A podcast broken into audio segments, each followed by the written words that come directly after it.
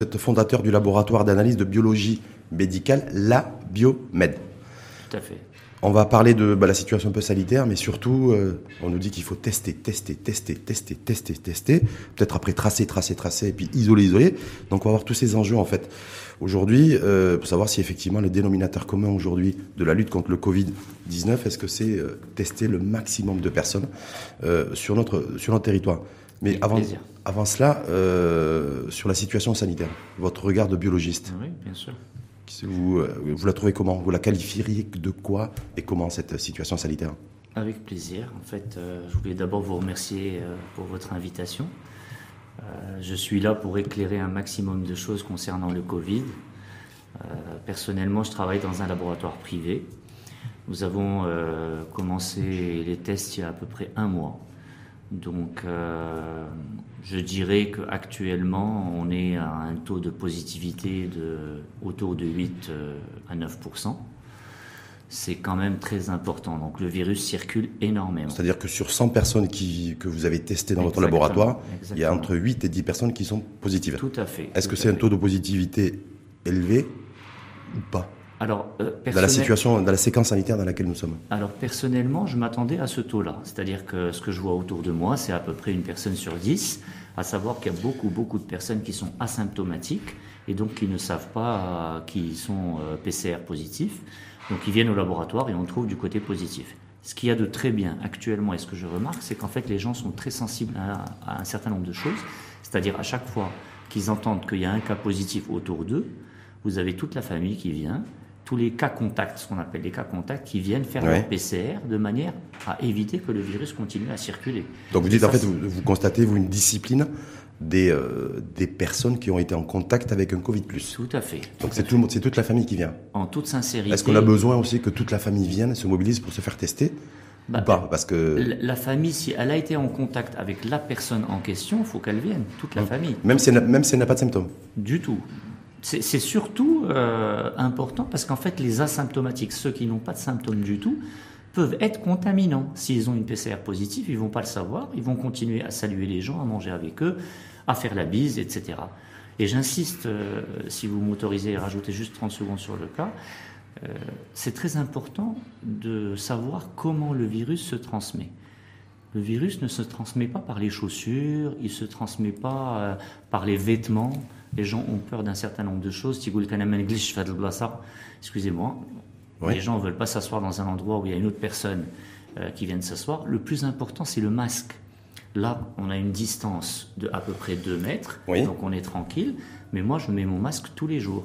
Donc le masque évite de contaminer les autres et de se faire Oui, vous dites, vous dites aujourd'hui, parce qu'il y, a- y y encore quelques mois, on nous disait attention, avant de rentrer chez soi, il faut euh, laisser ses chaussures à l'extérieur, euh, tout désinfecter, qu'il pouvait y avoir la présence de, du virus Covid sur des, sur des matières, sur du bois, sur du plastique. Et vous dites qu'en fait, non, ça, c'est, tout ça s'est dépassé aujourd'hui, on sait que c'est pas, c'est pas des voies de transmission?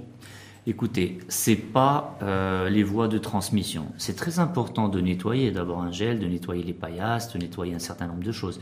Mais la voie principale et pratiquement exclusive, c'est la voie nasale et la voie buccale. C'est les postillons qui circulent quand vous parlez. Je vous donne un exemple.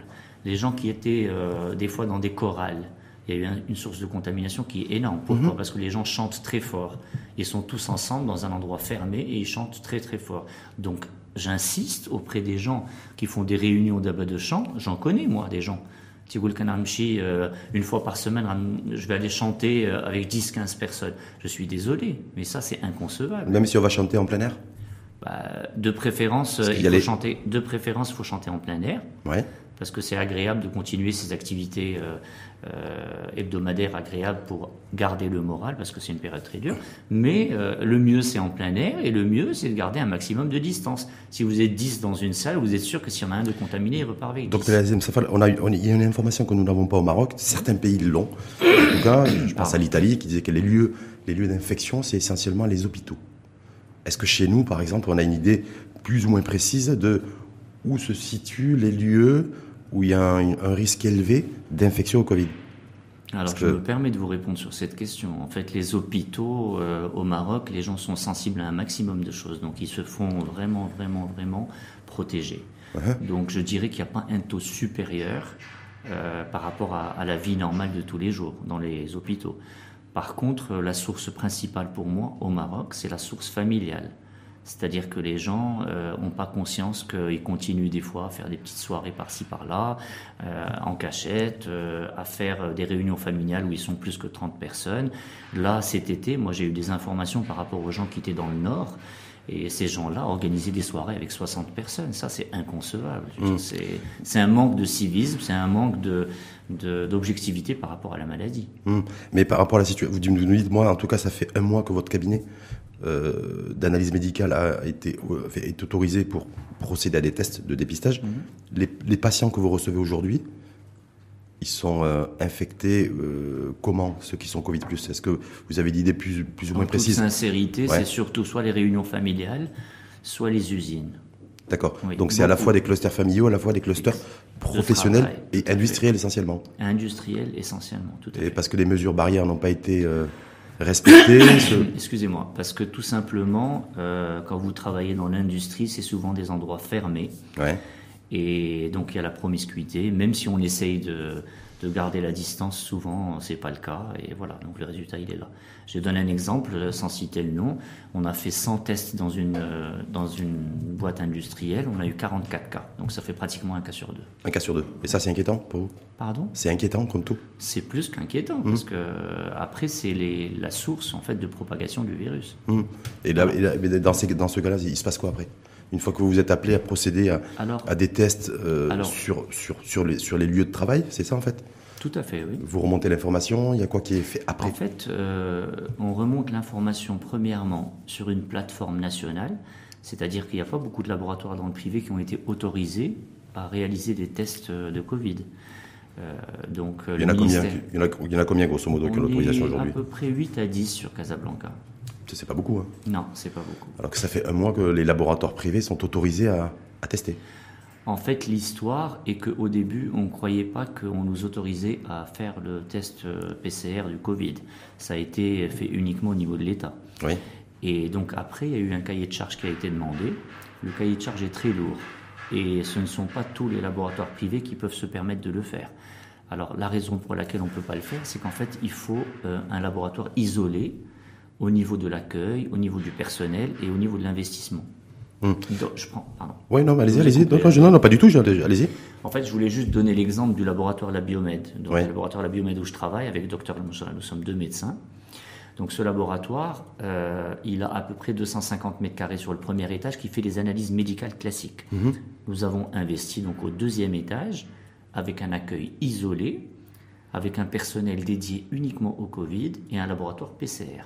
Donc en fait, il n'y a aucune communication entre les deux labos, ni au niveau de l'accueil, ni au niveau du personnel, ni au niveau de l'endroit. Ça, ça, nécessite un investissement important Vous voulez savoir au niveau financier? Bah oui. En fait, euh, l'investissement, il est autour de 1,5 million de dirhams. 1,5 million de dirhams y compris avec la machine qui permet de faire les tests PCR. Tout à fait, oui, tout à fait. Et ça, c'est un million de dirhams, ça veut dire qu'on vous avez imaginé un modèle économique aussi pour rentabiliser l'investissement? Alors, euh, nous, on a investi dans tout ce qui est euh, tout récent et qui est très productif, parce que je vais revenir sur un point qui m'intéresse énormément. En fait, au laboratoire, on a fait deux plateformes. Les deux plateformes travaillent en continu. Les techniciens qu'on fait travailler travaillent de 8h du matin à 16h. Et il y a une autre équipe qui vient de 16h et qui finit à 22h pour avoir justement une capacité de test de 500 tests par jour. 500 tests par jour Mais c'est énorme. Une capacité. Oui. Là, ah. actuellement, on en mmh. fait 200 par jour. 200 par jour C'est-à-dire 200 par jour. J'ai un problème de gorge. Je vous en prie. 200 par jour, c'est-à-dire de, de 8 h du matin à 22 h Tout à fait. Donc on est sur le plage horaire de 12 heures. Tout à fait, oui. Donc si je divise 200 par 12, vous en faites combien par, par heure? Bah, en fait, c'est pas une question d'heure, parce bah, qu'en fait, c'est une question de wagon. Ouais. C'est-à-dire que la technique dure à peu près 4 heures, 5 heures, ouais. et donc on, rassemble les prélèvements, et quand la série part, on peut, on peut plus rajouter de prélèvements. Il faut attendre la, prochaine série. Et donc, euh, en gros, il y a deux séries par jour. L'intérêt, c'est de rendre les résultats le lendemain. Oui. Parce que ce que j'ai vu, d'abord, vous voyez même en une, Europe. L'intérêt, c'est-à-dire c'est une obligation de, fixée par le, pouvoir de, les pouvoirs publics, non En fait, euh, là où je veux en venir, ouais. Euh, c'est qu'en fait, comme quand vous voyez en Europe et en France dans les journaux, vous avez des files d'attente devant les laboratoires mhm. et vous avez des fois les résultats au bout de 5-6 jours. Mhm. il n'y a aucun intérêt à le faire. Hum, On, a, on a eu cette, on a eu cette situation chez nous il y a trois semaines aussi. Oui, bah, c'est pas, pas qu'en. France, je veux dire. J'essaie de lancer une idée Mhm. pour mes confrères biologistes. Oui. Si vous n'êtes pas capable de rendre les résultats maximum à 48 heures, ne prenez pas plus de tests que ce qu'il faut. Parce que la personne, au lieu de se faire tester un lundi et d'avoir le résultat vendredi, elle reviendra mercredi pour le résultat vendredi. Et ça va servir à la personne si elle est positive. Et ça va éviter que- surtout les risques de contamination et de propagation. Vous, vous prenez Mais- un. Pardon. Mais je, si vous permettez, docteur problème. Non, non, il n'y a pas de souci. Moi, je, je suis un peu interpellé par le fait de. Vous dites, nous, on est en capacité de réaliser deux temps- 200 tests PCR jour. Oui, Et en, délivrant les résultats en moins de 24 heures. Non, non, non, non, non.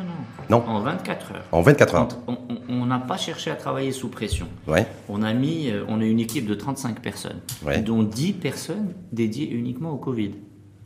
L'intérêt, c'est quoi? C'est qu'en fait, on travaille la journée, on arrive le matin avec Dr Nozra, on observe la saisie des résultats et on rend les résultats à 10 heures. C'est-à-dire vous venez le matin, Mhm. jusqu'à midi, vous avez tr- vo- votre résultat le lendemain, 10 heures.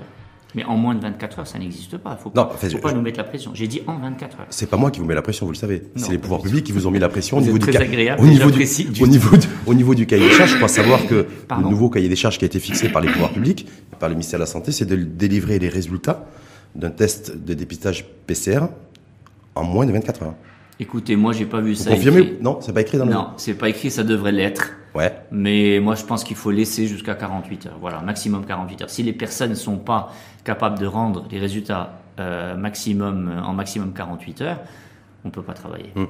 Et quand vous dites, nous, on a une capacité de, de, de, réalisation de tests de 500 Oui, jours, on en fait 200 réalité. aujourd'hui, ça veut dire que ça veut dire que votre investissement, il va être amorti assez rapidement. Écoutez, en toute sincérité, Je sais, que, je me sais que les médecins les professionnels de santé n'aiment pas trop quand on parle d'argent, mais Alors, bon, ouais, Pas du tout, au contraire. Moi, j'ai rien à cacher. Ouais. Je veux prendre le temps de répondre. bien sûr, allez-y. Voilà. Euh, Il y a quelqu'un qui me connaît, s'il s'il est- s'il m'écoute là, il, il va se reconnaître. En fait, euh, j'ai toujours dit, quand il y a eu le Covid, que je ne voulais pas utiliser le Covid à but financier. C'est-à-dire, euh, je ne suis pas quelqu'un euh, qui va décider de travailler et faire les analyses du Covid parce qu'il y a beaucoup d'analyses à faire, etc. Jusqu'au mois d'août, j'ai décidé de rien faire parce que l'État avait décidé de faire ce qu'il avait à faire. Et surtout de ne pas donner l'autorisation au laboratoire privé de, de faire, des, Exactement. de faire les tests. Les gens venaient au laboratoire La Biomède et nous disaient Vous êtes le laboratoire le plus performant de Casablanca, vous devez le faire. Suite à ça, on a répondu aux exigences de nos patients et de la communauté de Casablanca. Donc, si je fais le Covid, j'ai étudié mes prix, on va venir au prix. On va venir, bien sûr, on va- Voilà, j'ai étudié mes prix de manière à être le plus compétitif possible et je ne fais ça que pour lutter contre la pandémie. Les gens me connaissent, on Mais en travaille. même temps, vous êtes une laboratoire, vous êtes un laboratoire, c'est-à-dire vous êtes une entreprise privée. Bah, vous tout n'êtes pas une association à but non lucratif. Allez Tout bien. à fait. tout Donc à ça veut dire que votre, votre modèle économique aussi, il a été pensé et réfléchi. C'est-à-dire que s'il faudrait faire peut-être au minimum une centaine de tests jour PCR pour pouvoir Vous savez, les gens me connaissent une- depuis une 20 rentabilité, ans. ouais. Les gens me connaissent depuis 20 ans. J'ai travaillé dans l'événementiel. J'ai organisé des courses euh, à Bouskoura. J'ai. Vous êtes euh, marathonien? Pardon? Vous êtes marathonien? Je suis. Semi-marathonien, ouais. Voilà, Semi, semi-marathonien. ouais. Donc je continue sur ça. Donc quand j'ai quelque chose à faire, j'essaye même pas d'étudier en fait si ça va me rapporter de l'argent ou pas. Je donne mon cœur et j'ai une valeur travail en fait. Moi j'estime qu'il n'y a pas de mal. hein. Voilà. Il n'y a pas de Non, mal par rapport à ça, mais je me dis voilà. travail, je vous le dis en toute sincérité. Je vous dis ça parce Il n'y a pas de mal à gagner de l'argent. il n'y a pas de mal à gagner de l'argent, surtout quand on le gagne sainement. Tout à fait. Voilà, donc il y a, mais simplement parce que moi j'ai rencontré des, des professionnels de santé qui me disaient ouais c'est un investissement autour de 800 000 dirhams le- la machine RT-PCR. Donc effectivement pour rentabiliser c'est pas évident. Il faudrait réfléchir à une mutualisation entre labos. C'est peut-être pour ça aussi qu'il n'y a pas beaucoup de laboratoires à ce jour qui ont investi dans, le, dans la machine PCR. Vous confirmez? Alors déjà, ça demande un peu de sous. Déjà, il y a Un million de dirhams par les temps qui courent, c'est un déjà, investissement. il y a, déjà, il y a beaucoup de manières de faire la PCR. Euh, nous, nous avons choisi la manière demandée par le cahier de charge du ministère de la Santé. Et quand vous parlez de 800 000 dirhams, c'est une machine, à ma connaissance, qui vient d'Allemagne Mhm. et qui fait une PCR compacte. Et cette PCR compacte n'a pas été acceptée par le cahier de charge. Donc, euh, il fallait investir dans plusieurs salles et travailler par la manière euh, demandée par le ministère de la Santé. Et vous, vous, la machine PCR, elle est. Elle est euh, Ah, nous, on n'a pas une machine PCR. Vous n'avez pas de machine PCR Vous avez tout. quoi Vous avez des. Bah, on a des amplificateurs, on a des, des centrifugeuses, on a des hottes et on travaille avec des techniciens. C'est pas c'est pas un automate où on met juste euh, euh, le sérum et puis on a le résultat. Donc c'est pas, a- industri- c'est pas industriel. C'est pas du tout industriel, c'est très humain. Non, mais comme quoi Parce que pour certains esprits, pour se dire 200 tests par jour PCR, ça- donc c'est l'unité industrielle de production, de dépistage PCR. Donc c'est pas le cas. ça comme non, mais c'est vous, c'est important de dire voilà, nous, Non, j'ai pas, c'est pas, c'est pas mécanisé, c'est pas robotisé, c'est pas, c'est pas, c'est pas, robotisé, c'est pas robotisé, et c'est pour ça que j'ouvre une parenthèse. Je demande vraiment aux gens qui vont m'écouter de pas nous mettre la pression pour les résultats. Je sais qu'ils sont stressés. Si on dit à quelqu'un le lendemain 10h, il n'a pas appelé 3 à 4 fois l'après-midi pour avoir son résultat. Pourquoi c'est ce qui se passe? C'est ce qui se passe. C'est un peu Ils compréhensible. Même au laboratoire. C'est un peu compréhensible, non? Parce qu'on est angoissé, on est peut-être été en contact avec un Covid. Plus. Mais quand, je vous donne on s'imagine parfois les symptômes d'ailleurs. C'est Rachid. Oui. Vous êtes en face de moi. Oui. Hansam Aïf laboratoire. Oui. Quand il dit le test fourrage, je vous le dis demain à 10h. Vous ne pouvez pas me répéter Allah khalik farba Si vous me répétez une fois, je vais vous dire chauffe. Je ne peux pas faire plus vite, c'est demain 10h. Si vous me dites, qu'est-ce que je fais après? Vous êtes en face d'un mur. Donc il faut qu'ils comprennent que c'est le lendemain 10h. C'est aussi, peut-être notre logiciel culturel qui fait que voilà, on est toujours très pressé, on est toujours. On le sait de oh. toute façon. Très bien. Juste euh, sur les, juste sur le prix. Parce que vous disiez qu'en fait, dans le nouveau cahier des charges des pouvoirs publics, il n'est pas mentionné noir sur blanc qu'il fallait délivrer les résultats du test de dépistage en moins de 24 heures. non c'est pas mentionné C'est pas mentionné. Est-ce que le prix, euh, un prix plafonné mentionné? Du tout Du tout. du tout Donc, vous, comme, étant compte tenu que vous êtes un opérateur euh, du secteur privé, vous fixez vous-même le, Bah, le prix? de toute façon, ça a été fixé au début par les laboratoires, laboratoires privés autour de 800 dirhams pour la PCR. Nous, on est à 700 dirhams pour la PCR. Et pour le test sérologique, il est à 300 dirhams. euh, donc voilà, donc ça fait une enveloppe pour les deux, 2000 dirhams pour les deux. C'est- Donc, c'est parce que je me souviens, moi, c'était le- Oui. l'hôpital, l'hôpital Cheikh Khalifa. Khalifa, oui. Avec la fondation, c'était à l'époque le test PCR à 500 dirhams et le sérologique à 100 dirhams. Ils avaient dit c'était à prix coûtant. Alors, Ça, c'était au lancement, rappelez-vous, qu'il y avait le, chez Khalifa, il y avait l'ICH aussi, de Rabat, et l'Institut Pasteur, si ma mémoire est encore bonne, qui, vous avez une bonne mémoire. qui opérait, en fait, à les tests de dépistage au mois d'avril-mai. Alors- Euh, et là, vous, Alors, vous, êtes, les vous prix, êtes- vous êtes- les- vous êtes plus cher. Ah. Ouh là là, vous êtes plus cher. Euh, je vais répondre tout simplement que l'hôpital Sheikh Khalifa a commencé depuis le mois de mars à faire des tests. Euh, l'hôpital Sheikh Khalifa, il a travaillé euh, pendant quelques mois pratiquement seul sur Casablanca et il a appliqué des tarifs autour de 1200 dirhams au début et il est allé en diminuant les tarifs quand il a vu que des fois euh, l'État lui me- mettait un peu la pression. D'accord Euh, On ne peut pas comparer un laboratoire privé avec Sheikh Khalifa. La technique est différente. Le prix de revient du test est différent. Et l'investissement est différent. Ils ont commencé au mois de mars, on a commencé il y a un mois. Je n'ai rien à cacher, je peux vous donner le prix de revient du test. C'est- combien le prix de revient 500 dirhams pour la PCR. Pour la PCR, c'est 500 dirhams. Tout et pour le sérologique La sérologique nous revient à peu près à 150 dirhams. Donc, c'est que vous avez une marge Bah, de, de- pouvez la, de vous- 200 dirhams pour le PCR. vous pouvez la comptabilité comme vous voulez. Donc Non, mais c'est. euh, on, a, on est à 200 dirhams de marge pour le test PCR Ouais. et à 150 dirhams de marge pour le test sérologique. que vous justifiez en disant de toute façon, nous, on a investi dans du matériel, on a des laborantins qui sont formés, et donc c'est c'est ça?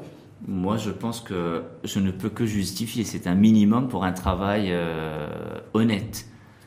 Si je peux juste sortir euh, une expression, j'aime bien quand les gens disent euh, quand vous payez les gens avec des cacahuètes, eh ben, ne vous, vous étonnez pas de vous voir travailler avec des singes. Donc moi, j'ai un laboratoire privé, j'ai 35 personnes, ils sont tous mutualisés, ils sont tous très bien payés, pas une seule personne a quitté le laboratoire, donc je me dois d'avoir une qualité de travail et c'est un minimum par rapport à l'investissement. Hum. Et les, les personnes qui viennent se faire tester pour, et qui payent 700 dirhams leur PCR se plaignent pas du prix, généralement? Du tout. Alors là, Non, mais je vous pose la question. Ouais, euh, alors là, pas du tout. Et chez vous, quand on veut se faire tester pour la prise de rendez-vous, parce qu'on a vu que pendant quel- enfin, il y a quelques semaines, c'était extrêmement compliqué. Parce que je rappelle que début, je rappelle que, je rappelle que, je, je rappelle que début septembre, c'était la croix et la bannière pour avoir un rendez-vous, euh, pour, pour se faire tester. Est-ce qu'aujourd'hui, est-ce qu'aujourd'hui, on peut avoir un rendez-vous aussi très rapidement? Alors, vous allez me donner une petite minute pour répondre à ça. Je vais prendre mon temps parce que c'est très important. Euh, mon fils, en fait, il devait voyager début août. À l'époque, je faisais pas euh, donc les tests Covid ni PCR ni euh, sérologique. Je suis allé dans un laboratoire privé, d'accord? Euh, J'ai dû attendre pendant trois heures dehors pour rentrer. C'est une politique du laboratoire. Nous, étant donné qu'on met plus de gens, vous savez combien de temps ça, ça met pour euh, faire le prélèvement nasal? Même pas 30 secondes. Mmh. Si vous mettez du personnel qualifié, la personne rentre, elle se fait enregistrer en moins de 30 secondes. Elle se fait euh, le prélèvement nasal en maximum une minute. Le temps de régler son dossier, ça fait une minute. Vous avez 2 minutes 30 par personne. Nous avons trois personnes qui reçoivent euh, les patients. Alors, pour tout ça pour vous dire qu'au niveau du laboratoire La Biomètre, c'est sans rendez-vous, c'est très fluide, maximum d'attente 5 minutes et résultat en 24 heures. Y a- y a pas- et je a- fais pas ça, je fais pas ça pour communiquer, pour que les gens Non, viennent. non, non, labo. aucune Je prise de rendez-vous. Éviter, aucune prise de rendez-vous. Depuis le début. Voilà. Je sais que vous voulez des réponses concrètes et rapides. Non, non, non, c'est- je- fois j'essaye d'expliquer Non, parce que je veux dire, parce que- un maximum Parce que choses. pour certains de nos compatriotes, Ouais, ouais, c'est toujours difficile de dire voilà, c'est la croix et la bannière pour avoir un rendez-vous. Il y a aussi un- une interrogation parfois sur la fiabilité des tests Mhm. qui reposerait euh, sur la manière dont on, on introduit euh, dans le pif, hein, Alors, sur, la, une, des narines. Voilà, ça, ça se jouerait aussi à ce niveau-là. Est-ce que vous confirmez? Parce que là, Alors, je confirme des choses et j'ai des anecdotes un peu rigolotes euh, Ouais. en fait à vous raconter. En fait, j'ai eu une patiente hier qui est venue avec son fils de 16 ans et qui a fait son prélèvement et je lui ai fait moi-même le prélèvement donc au niveau nasal et euh, donc elle m'appelle cinq minutes après, elle me dit docteur, je suis pas convaincu de votre prélèvement. Je lui dis bah vous revenez, vous m'expliquez pourquoi. Donc elle revient et puis euh, donc euh, je, je mets du pouvillon. Elle me dit vous n'êtes pas allé très haut, donc je monte encore plus haut et j'arrive pratiquement à ce niveau-là. Elle me dit vous montez plus haut. Je lui dis écoutez si vous voulez je lui sors par la tête parce que euh, on peut pas aller plus haut. Donc c'est pour expliquer que les gens il faut qu'ils oublient cette histoire. Il faut qu'ils fassent confiance à la personne qui fait le prélèvement. bah, il y en a qui disent Moi, moi, ça a été sorti- douloureux et d'autres qui disent que ça n'a Ben pas voilà. été douloureux. Donc comment vous Voilà. l'expliquez ça Moi, Ouais. depuis qu'on travaille, euh, on sort énormément de positifs avec la même manière de prélever. C'est-à-dire qu'il y a un dépassement nasal à passer. Une fois que vous l'avez passé, vous êtes dedans et il n'y a pas besoin de monter euh, très très haut de manière à avoir l'œil euh, larmoyant ou de, de manière à, à créer une migraine pour la personne. Hmm. Il faut que le prélèvement soit bien fait. Il y a une technique de formation. Quand vous savez faire votre prélèvement, vous le faites et puis c'est tout. Est-ce que tout le monde est formé à cet exercice? Bah, les gens de, de notre laboratoire, oui. Oui, mais en fait, globalement, en dehors de votre laboratoire. Est-ce que Écoutez, j'ai, pas d'expérience euh, Hum. par rapport aux autres laboratoires, mais je pense que c'est une technique très très facile entre guillemets. Et sur l'efficacité du PCR, on dit qu'il y a 30% de faux négatifs. Que parfois on est testé, on est testé positif, Alors, et ensuite on refait un deuxième test qui peut être négatif. Donc parfois c'est c'est compliqué psychologiquement pour des euh, vous, pour des patients. ouvrez- vous avez entièrement raison parce qu'il y a eu du cafouillage pendant deux ou trois mois. Par contre, ce que je peux vous expliquer, déjà je peux parler de, de notre labo. Euh, quand vous faites un test PCR et qu'il est positif, si vous le faites une heure après, ou même dans la journée, il sera positif. Ça, c'est sûr. Donc ça, ça s'appelle une répétabilité du test. Vous appuyez sur quoi pour avoir ces certitudes-là? De dire, si vous faites un test aujourd'hui, bah, là... Je m'appuie tout simplement sur quelques expériences. Il y a des gens qui m'ont appelé en me disant, voilà, tel laboratoire m'a trouvé positif, Allah quand j'ai un parce qu'il me fait confiance, quand il le prélèvement, et on trouve positif d'accord. Par contre, là où il y a le doute, effectivement, c'est quand vous avez quelqu'un qui sort positif et qui revient quatre jours après et qu'il est négatif. Même en Europe, même en France, ils ont eu ce problème parce que le virus commence par la bouche, le nez et redescend au niveau des poumons. Donc, des fois, la personne vient soit trop en avant, soit trop euh, en avant. En retard, en fait, c'est une question de retard, timing, en fait. En retard, Ouais. question de timing. Et le diagnostic se fait au niveau radiologique, c'est-à-dire ils font le scanner et au niveau des poumons, on trouve les images typiques. D'où l'obligation en fait de pas se contenter de faire un test PCR. Il faut aussi que ce soit accompagné d'un scanner pour être Moi, je sûr. pense que si la PCR est positive, d'abord Ouais. c'est positif. Si la PCR est négative, on peut laisser tomber. Mais par contre, s'il y a beaucoup de signes et que la PCR est négative, d'abord le, le plus important c'est de s'isoler pour ne pas contaminer. Et puis bon, si la personne a les moyens, elle a qu'à faire son scanner et là on sait exactement s'il y a Et ceux qui n'ont pas les moyens de faire un scanner, parce qu'on lui dit que pour être sûr avec certitude, il faut faire nécessairement un scanner. Pas spécialement. pas quand, Les spécialement. gens, quand les gens n'ont pas les moyens, si la PCR sort négative et qu'ils ont beaucoup de symptômes, de toute façon, celui qui a des symptômes, il faut qu'il s'isole. Hmm. PCR positif ou pas positif, il faut s'isoler. Hein. Pendant combien de temps? Moi, je dirais entre y a deux- 10 et 14 jours. L'idéal, c'est 14 jours. En France, ils ont cherché à réduire à une semaine. Ils ont réduit à une semaine, et les, Britanniques, moyenne, les c'est Britanniques 10. aussi ont réduit, les Américains, les Britanniques aussi ont réduit, Voilà. les, les Américains ont réduit. Moi, Nous, je a- dirais en moyenne une dizaine de jours, mais euh, idéal 14. voilà. Et sur le, et sur le, il y a tout un débat aussi qui a, qui a été amorcé hein, cet été par les chercheurs américains C'est-à-dire que le plus important, c'est pas de détecter le, le, virus ou la présence du virus, mais de, de détecter la quantité de virus. Est-ce que vous en pensez quoi, vous? Alors, moi, j'y crois pas énormément. Moi, euh, je pense qu'à partir de quelqu'un, à partir de, du moment où quelqu'un est positif, il peut contaminer, hein, vous savez. Donc, euh, ça sert à rien de lui dire vous n'avez pas une quantité importante, vous pouvez vivre tranquillement.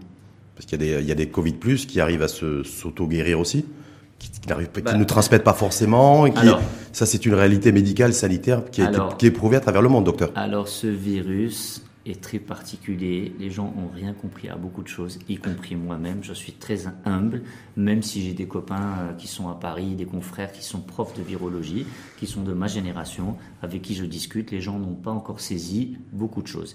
Ce qu'on constate tous, c'est que, allez, on va dire que 50 ans et moins, on n'a pas beaucoup de risques, sauf s'il y a des cas où il y a un facteur de comorbidité. À partir de 50 ans, il faut faire un peu attention. D'accord?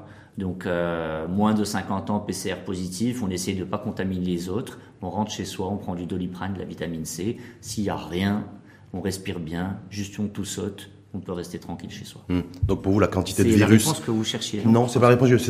C'était votre réponse en tant que Ah. professionnel de santé que je voulais avoir. Oui. Non, que vous vous dites en euh, fait la c'est- C'est parce que des fois j'ai peur de ne pas répondre à vos du questions. tout. Donc en fait, clairement, vous dites que vous, en fait, la présence du virus, de toute façon, c'est plus important que la quantité de virus détecté dans Ah, le. Par rapport à la contamination. Oui, par- oui, hein oui, par rapport à la contamination. Par rapport à la contamination. Donc c'était parce que même s'il y a une faible viralité, il, y a, il peut y avoir une- aussi une faible contamination. Tout à fait, tout à fait. Et sur, et sur le et par rapport au sérologique, il y a tout un débat aujourd'hui de se dire voilà, est-ce qu'il faut nécessairement monter en charge au niveau du sérologique pour voir aussi euh, avoir une petite image, en tout cas à l'instant T, de l'immunité. Est-ce que Ouais. De toute façon, la sérologie, elle est claire et nette. Vous avez quelqu'un qui a une sérologie négative, ça veut dire qu'il n'a jamais été contact avec euh, le virus, sauf si sa PCR à l'instant T est positif. Vous avez quelqu'un qui a la sérologie positive, ça veut dire qu'il a contracté le virus. Oui. Et des fois, ils ne le savent même pas les gens. C'est-à-dire, on fait la- le test, ils vous le ah bah, je suis positif, ça veut dire que je l'ai contracté, ils ne l'ont même pas senti. D'accord? Donc ça, c'est l'intérêt de la sérologie. Par contre, il y a un point très important scientifique, peut-être que les gens qui nous écoutent ont envie de le savoir, c'est qu'ils ne savent pas encore, malgré que ce soit une maladie virale, si on a attrapé le Covid, est-ce qu'on a un risque de le rattraper une deuxième fois ou est-ce qu'on est protégé? Je vous vois sourire, donc en fait, c'est un volet qui vous intéresse. Oui, si vous avez vous avez la réponse. Alors, la réponse est que chez les scientifiques, ils disent que les anticorps a priori resteraient deux ans. C'est-à-dire que, en gros, on est protégé pendant deux ans, après on peut l'attraper. Moi, je ne suis qu'un simple biologiste de Casablanca qui travaille dans le privé, donc je n'ai aucune certitude par rapport Mais est-ce que pour vous, il vous paraît important aujourd'hui, voire pertinent, d'avoir euh, qu'on ait une idée précise, en fait, une grande enquête de prévalence euh, pour savoir effectivement est-ce que où, est- où, où est-ce qu'on en est au niveau de l'immunité Oui, et ça que peut le intéressant parce que les peut être gens intéressant parlent- ou nécessairement intéressant.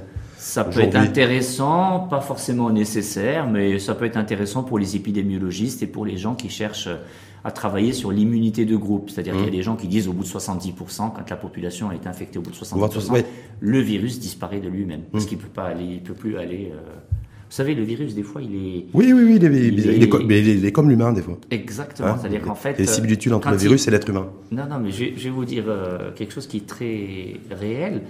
Un virus ne peut pas vivre s'il ne va pas d'un humain à un autre. C'est-à-dire que quand il se rend compte qu'il a tué beaucoup de gens, Mhm. de lui-même il freine pour rester vivant. Et c'est ça l'immunité de groupe en fait. Et vous, essentiellement, on vous demande les, plutôt, plutôt la PCR ou plutôt la sérologie? Ou plutôt les deux? Ah, moi je suis plutôt PCR. Ça, Plutôt sûr. PCR. Ah oui, largement. Pourquoi plutôt PCR que sérologie? Bah, parce que la PCR, si vous êtes positif, vous savez que vous, voulez, vous devez vous isoler. Mhm. Donc euh, c'est négatif, vous êtes négatif, vous êtes tranquille. Il n'y a pas de demande de personnes qui ont envie de. J'ai un repas de famille tous les samedis chez maman. Ouais. Et en fait, euh, mes frères et sœurs m'interdisent d'aller déjeuner chez maman. Et moi, je leur dis, je ne peux pas parce que c'est important le déjeuner du samedi. Alors, je me fais ma propre PCR le vendredi. Le samedi matin, j'ai mon résultat, j'ai mon déjeuner. Tous les vendredis, vous faites, vous samedis. faites votre test Tous les PCR. vendredis. Ça veut dire qu'on peut la se, prière du vendredi. ça veut dire qu'on peut se faire tester euh, plusieurs fois euh, avec Non, une fréquence moi, j'ai, moi, j'ai le luxe de me permettre parce que c'est. parce que ça vous coûte rien. Non, parce que c'est mon laboratoire. Oui. Donc en fait, je plonge dans le wagon et Mhm. après j'ai le résultat le lendemain. Mais- Mais, j'ai, aussi le date walidine du samedi. Mais plus sérieusement, est-ce qu'on peut prendre, est-ce qu'on peut se dire qu'on peut se tester ou se faire tester régulièrement? Il y a des gens qui viennent régulièrement. C'est-à-dire deux fois par semaine? Il y a des gens fois qui par viennent semaine? deux fois par semaine. Oui. Et pour vous, c'est, euh, il faut le faire? Pour moi, s'il n'y a pas de symptômes, il n'y a pas besoin. Hmm.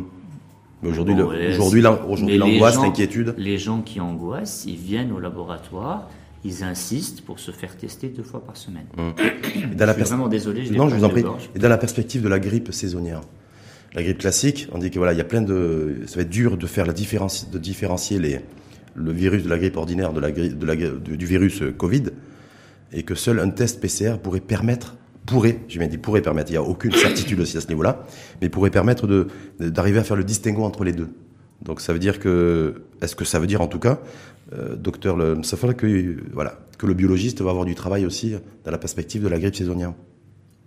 Vous avez répondu à la question, il n'y a aucun moyen de différencier les deux si ce n'est le test PCR. Ça vous confirmez Bah, je confirme, c'est une certitude, c'est une réalité, c'est scientifique, c'est tout ce que vous voulez. Et par rapport à cette perspective de, de grippe saisonnière, vous, euh, vous l'appréhendez comment? Est-ce que vous considérez aussi, comme certains professionnels de santé, que ça risque d'être compliqué dans les prochaines semaines, avec un risque de saturation d'aller au niveau des hôpitaux, peut-être des salles réa aussi, de réanimation? Il y a tout cet enjeu-là. Moi, je pense qu'effectivement, quand euh, il va commencer à faire un peu plus froid, les gens vont commencer à s'enrhumer un peu plus, à tousser un peu plus, et donc en fait, le- les médecins vont avoir beaucoup plus de travail. Et la seule manière de, de en fait, de différencier la grippe saisonnière du Covid, c'est le test PCR. Le test PCR, nécessairement.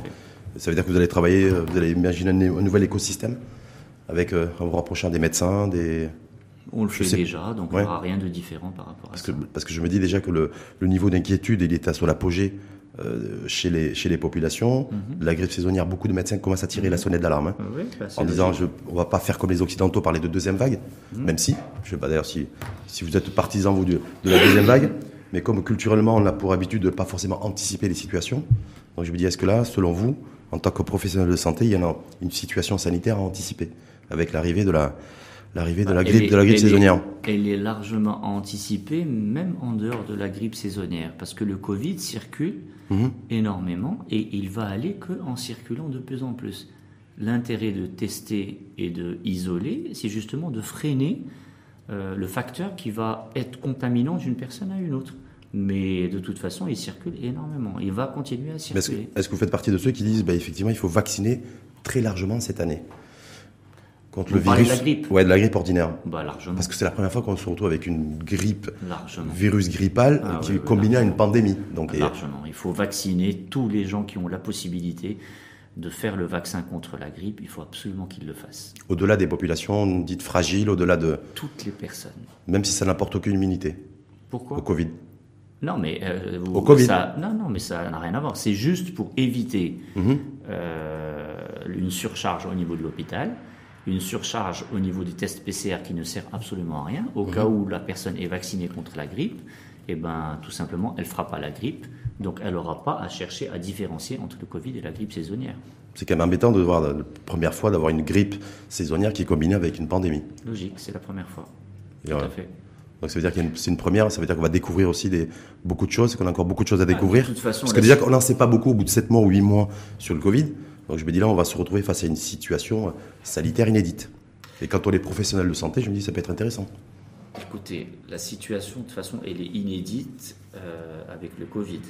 C'est-à-dire Mhm. que euh, je dirais que pas une personne sur Terre aurait pu imaginer que le monde allait s'arrêter pendant un moment. C'est-à-dire que euh, au mois de mars, on a vécu quelque chose qui est vraiment euh, jamais arrivé. Par contre, euh, là, on va vivre une nouvelle expérience qui est l'automne et l'hiver et la grippe saisonnière en même temps que le Covid. Hum. Donc ça veut dire qu'il peut, y avoir aussi des, des risques de tension dans tous les sens, La des risques, de, des risques de panique. Oui, tension, ça y est, oui, c'est déjà le cas. Des risques de panique aussi. Oui, oui, bah, tout à fait. De toute façon, ce que vous dites est très vrai. Vous savez, on le ressent même au laboratoire. Les gens viennent, ils sont un peu tendus. On comprend cette situation. Et je demande, j'ouvre une parenthèse, je demande aux gens de ne pas nous mettre la pression. On fait le maximum pour leur rendre les résultats le plus vite possible. Ça fait deux fois que vous le dites, parce que les gens viennent, C'est très important. ils sont très- Ils parce qu'ils sont très inquiets, donc ils vous mettent la Ils pression. viennent, Ouais. Ils sont très inquiets, ils appellent. On a un numéro en fait spécial pour les résultats. Ils appellent 3-4 fois par jour pour le résultat alors qu'il est pris que le lendemain. Hum. Et sur les, euh, parce que ça va, on va combiner ça avec les, avec les vaccins aussi. Il y a les Pardon? essais, il y a les vaccins aussi, il y a les essais cliniques qui ont été, euh, qui ont été amorcés. Parce qu'il y a plein de choses en fait en novembre, décembre qui devraient, euh, qui devraient être de vrais rendez-vous sanitaires. Alors, Ce rendez-vous dans l'inconnu avec la grippe ordinaire et le Covid, ces essais cliniques qui pourraient aboutir à des, un vaccin anti-Covid-19 qui pourrait euh, être commercialisé à partir de novembre-décembre. C'est ce qu'ont annoncé les Chinois d'ailleurs. Alors, au niveau du, vaccin, moi, j'ai un avis euh, très sceptique par rapport à, au moment où, en fait, il va être euh, mis à disposition par rapport à la population mondiale déjà. je pense qu'il faut du temps. Moi, je dirais peut-être pas avant janvier 2022. Janvier 2022 Oui. Parce que l'OMS parle de juin-juillet 2021. Écoutez, euh, il faut du temps. Hum. Donc, euh, j'ai dit c'est une réponse personnelle. Hum. de toute façon, je n'ai pas à me tromper ni à me contredire. Mais il me semble que pour un vaccin normal, il faut à peu près une année. C'est très particulier comme vaccin. Et puis le temps de le mettre à disposition de toute la population mondiale, vous vous rendez compte, il faut du temps pour tout ça. Donc au niveau du vaccin, les essais cliniques, moi je, m'intéresse comme tout le monde à la chose. Ouais. Mais euh, je reste quand même euh, dans l'observation par rapport à ce qui se passe. Et le fait que le Maroc ait décidé de, se, de s'adosser au un laboratoire chinois? Le Maroc, pour les... le Maroc est un pays qui travaille énormément. Les gens qui sont euh, euh, donc euh, dans les hautes responsabilités font leur travail. Je pense que le résultat, il est là, il sera là. On est l'exemple de pas mal de pays. Et donc, quand il y aura le vaccin, on sera un des premiers pays peut-être à avoir le vaccin. Mmh. Je fais confiance au gouvernement. Et on, s'est aussi adossé à, il y a un mémorandum d'entente avec l'université d'Oxford. C'est très bien. Et, ouais. Mmh, bah, tout ça, c'est très bien. De toute façon, à partir du moment où il y a des ententes entre le Maroc et des pays euh, donc, euh, qui sont euh, en train de chercher un vaccin contre le Covid, tout ça est, très positif. En tout cas, vous faites partie de ceux qui disent bon, voilà, il faut se montrer patient, en tout cas vis-à-vis de ce vaccin. Tout à fait. Et le débat qui va s'inviter aussi dans les prochaines semaines, c'est est-ce qu'il faut qu'il soit rendu obligatoire ou pas? Est-ce que vous, en tant que professionnel de santé, vous avez un avis là-dessus? Et en tant que philanthrope aussi, parce que j'ai vu que vous étiez philanthrope. Alors, alors, je suis obligé de vous raconter une histoire. En fait, euh, quand il y avait la grippe H1N1, euh, il y a à peu près une dizaine d'années, les gens ont commencé à dire il faut le vaccin, il faut se faire vacciner, etc. Ma femme et mon, enfin, mon épouse est, est donc euh, dans la profession médicale et on regardait à chaque fois la télé et ils disaient bon, il y a des cas, c'est important, la réanimation, etc. Une fois qu'elle a pris la décision de faire vacciner euh, les enfants et elle-même, je suis allé et j'ai plongé, on a fait pour toute la famille. Donc ce que j'explique pour ça, c'est qu'en fait, une fois que le vaccin sera mis à disposition de la population et s'il est obligatoire, bah, tout le monde doit le faire. La question ne se pose pas.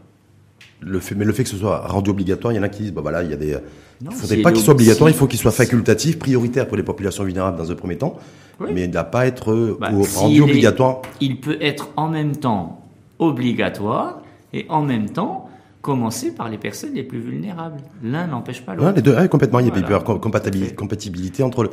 Entre, Donc, s'il est obligatoire, tout le monde doit le faire. Hmm. La réponse est là. En tout cas, beaucoup. Euh, je crois que c'est le ministre de la Santé d'ailleurs qui disait il y a une, la semaine dernière que le seul espoir aujourd'hui de retrouver une vie entre guillemets normale, c'est ce vaccin, c'est la trouvaille de ce vaccin anti-Covid 19.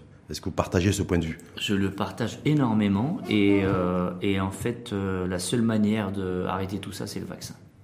Même si le vaccin, il, est, euh, il aurait une efficacité entre 40 et 60% bah, À ma connaissance, s'il y a un vaccin, bah, il serait efficace. Donc, hmm. en tout cas, s'il a une efficacité de au moins 50 c'est très bien, c'est déjà très bien. Je crois que le virus, le virus classique, c'est la grippe. C'est efficacité 50-60%, c'est ça? Il y a 70%. 70% Oui, il y a 70%. Donc on serait légèrement, légèrement en dessous. Légèrement en dessous. Mais malgré tout, le virus devrait. Mais il n'est pas encore là, le vaccin. Non, non, non. D'ailleurs, c'est bizarre. pourquoi, pourquoi on n'a pas le, le, vaccin de la, de la grippe ordinaire? De la grippe saisonnière la, grippe saisonnière, la grippe ordinaire. Toujours pas bah, tous les ans, au Maroc. Tous les ans, il arrive euh, autour du mois d'octobre. Hein, donc, euh, donc il va arriver dans ce Exactement. mois courant. toujours la même date. En tout cas, vaccin ou pas vaccin, le, on, apprend aussi que le virus, euh, le virus Covid-19 sera, sera endémique. Donc ça veut dire qu'il ne disparaîtrait pas.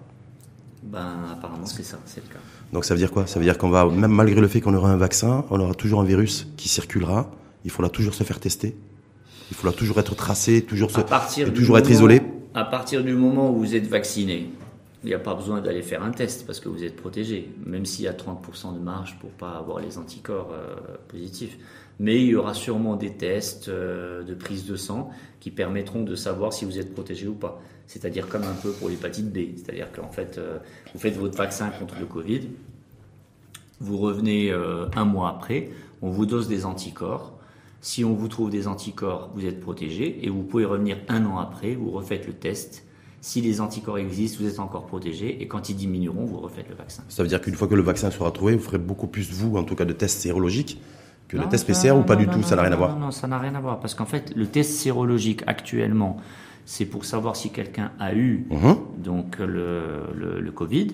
Et le test qui existera après, c'est pour doser les anticorps que le vaccin nous a mis dans le corps qui nous protège contre le virus. C'est-à-dire que ce sera un test qui permettra d'évaluer le, Oui, le le nombre d'anticorps dans le... Exactement, le taux de protection. Le taux de protection. Est-ce que vous êtes encore protégé par rapport au virus ou pas?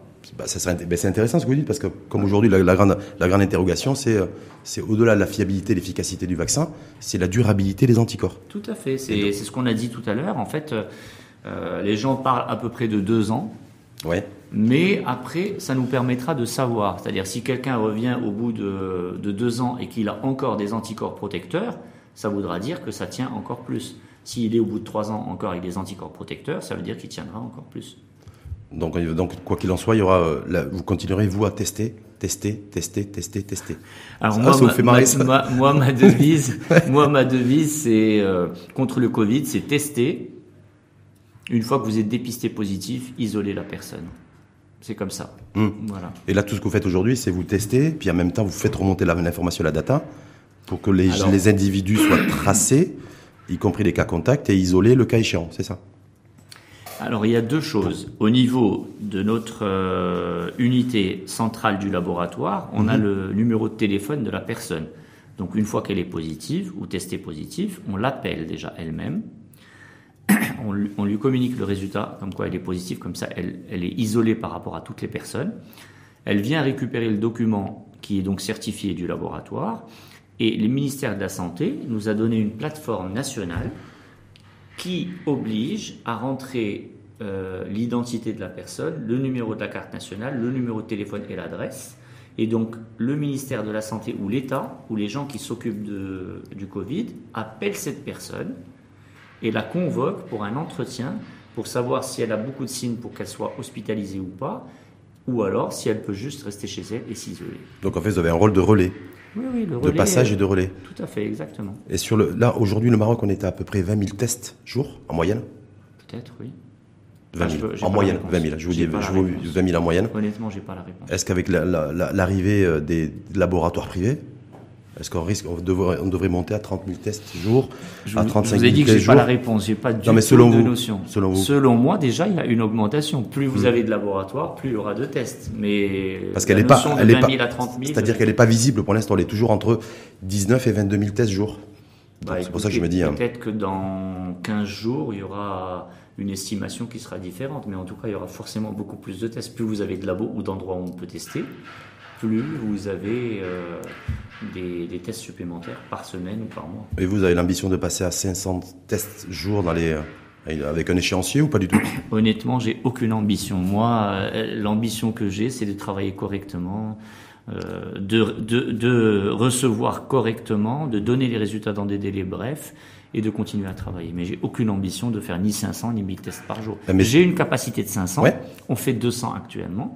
Mais euh, jusque-là, à mon avis, on ira. C'est pas à mon avis, c'est réel. On n'ira pas au-delà de 500 tests par jour. C'est vous- impossible. mais vous, arrivez, mais vous allez monter en charge. Vous allez monter. Ah oui, oui, si vous êtes oui, 200 oui. 200 aujourd'hui, peut-être que d'ici 15 jours Ah ou oui, 3 oui, semaines, peut-être d'ici vous allez 15 passer jours, au- ouais. euh, vous m'appellerez, je vous dirai, on fait 500 tests par jour. Mais ce qui est sûr, c'est que à partir du 500e par jour, je prendrai pas la personne, je la prendrai que le lendemain. Parce que je vais pas la prendre pour lui rendre les résultats trois jours après. Donc je lui dirai, je lui expliquerai clairement que son test ne serait intéressant que si elle a le résultat rapidement. Donc elle reviendrait le lendemain. Voilà. Donc vous respectez en fait le processus actuel, tout à fait. même si vous montez en charge au niveau des tests. Tout à fait.